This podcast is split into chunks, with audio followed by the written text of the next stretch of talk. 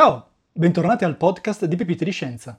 Avete mai immaginato che scienziati e scienziate di tutti i luoghi e di tutti i tempi potessero chiacchierare tra loro? Einstein con Lord Kelvin, Marie Curie con Galileo, Charles Darwin con Lise Meitner. Io l'ho fatto e l'ho chiamato discorsi spazio-temporali. E oggi leggiamo proprio uno di questi discorsi in cui Einstein, Newton e Faraday discutono dell'origine della forza di gravità.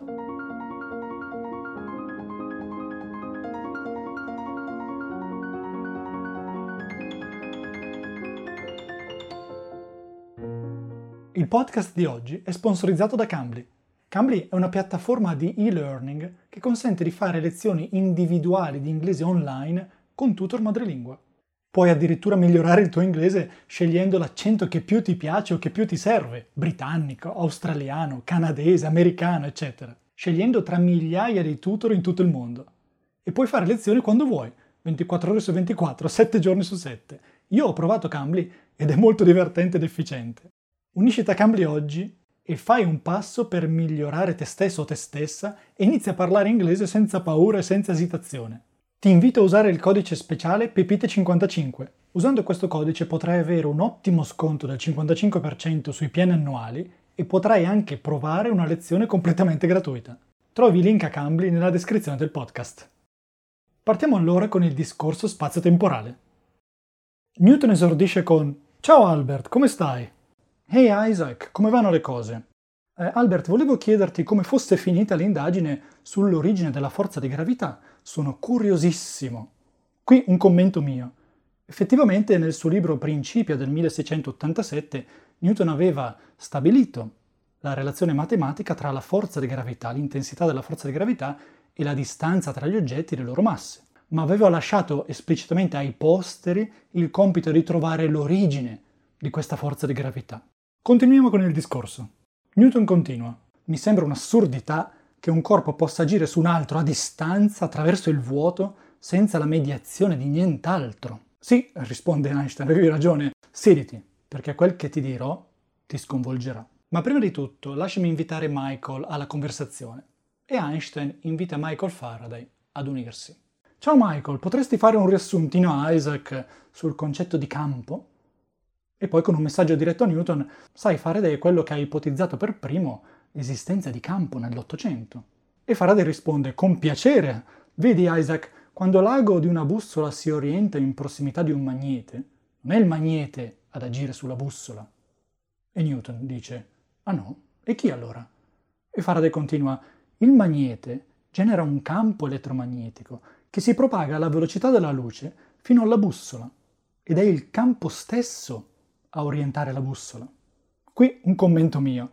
Il fatto che il campo elettromagnetico si propaghi alla velocità della luce, in termini di fisica moderna, viene descritto con il fatto che i portatori di questo campo elettromagnetico sono i fotoni e i fotoni sono privi di massa. Questi fotoni si propagano alla velocità della luce e la forza elettromagnetica ha un range infinito, ovvero una carica elettrica può interagire con carica elettrica a distanza infinita, se diamo il tempo ai fotoni di raggiungere quest'altra carica chiaramente. Continuiamo con il discorso. Newton è un po' perplesso. Mm, siamo sicuri che questo campo sia reale? E Einstein decisissimo. Assolutamente. Per il fisico moderno il campo è reale quanto la sedia su cui è seduto. Newton guarda la sua sedia, un po' basito. Einstein preoccupato dice, Isaac, sei ancora lì? È svenuto, se la ride Faraday. E Newton ritorna. Volete dirmi che anche per la gravità esiste un campio? E Faraday. Si dice campo, campo gravitazionale. E Einstein allora comincia con un esempio. Prendi il Sole. Il Sole modifica lo spazio-tempo attorno a sé, emettendo un campo gravitazionale che si propaga fino alla Terra ed il campo agisce sulla massa della Terra. E Newton esplode con Wow! Ha dell'incredibile! E lo stesso per la mela, quindi, che interagisce con il campo gravitazionale della Terra. Lo stesso fenomeno agisce in cielo ed in terra. Qui un piccolo commento mio. Newton aveva dimostrato che la stessa forza di gravità agiva sulla Terra, negli eventi quotidiani, e nel cosmo, agendo tra il Sole ed i pianeti, per esempio. Aveva cioè iniziato quel processo di unificazione delle leggi di natura che è continuato nei secoli successivi e che continua tuttora nel XXI secolo. Continuiamo con il discorso. Einstein dice, ci sarebbero mille cose da dire sul campo gravitazionale. Te ne dico un paio? E Newton, sono tutto orecchi. Faraday pure è contento. Pure io. Figo questo discorso spazio-temporale. E Einstein allora attacca. Lo spazio ed il tempo fanno parte della stessa entità, lo spazio-tempo. Ed esso non è rigido, ma può curvarsi in presenza di masse ed energia. E Newton chiede, in che senso può curvarsi?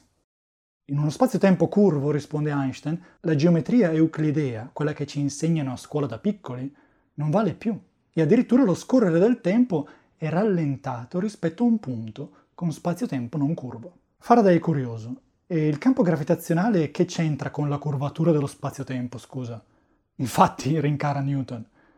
È qui che vi volevo, dice Einstein. Il campo gravitazionale è la curvatura dello spazio-tempo e viceversa la curvatura dello spazio-tempo è il campo gravitazionale. Al che Newton e Faraday rimangono perlomeno basiti e senza parole. E Einstein continua, immaginate che il Sole sparisca di colpo. A Faraday l'esempio sembra piacere molto.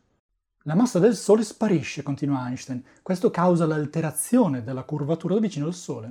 Tale curvatura si propaga come un'onda tutto intorno al Sole.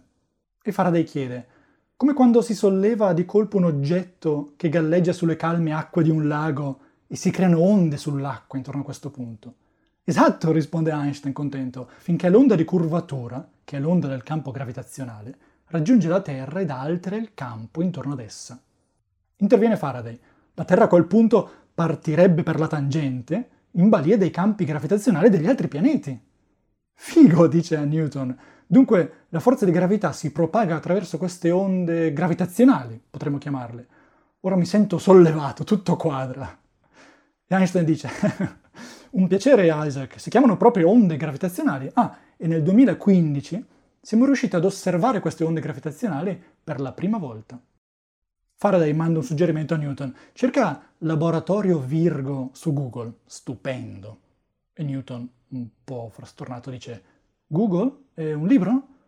E Faraday: Te lo spiego in privato, dai. Spero che questo discorso spazio-temporale vi sia piaciuto e che abbia stimolato la vostra curiosità. Per approfondire questi concetti, vi consiglio di leggere il mio ultimo libro, Capire il tempo e lo spazio. Pepite di Scienza è un podcast di Simone Baroni in collaborazione con Roberta Messuti. Pepite di Scienza è anche un canale YouTube. Se volete contattarci la nostra mail è podcast.pepitediscienza.it. Grazie per l'ascolto e se vi piace il contenuto dei nostri episodi, vi invitiamo a lasciare una valutazione positiva a condividere e seguire il podcast ogni lunedì.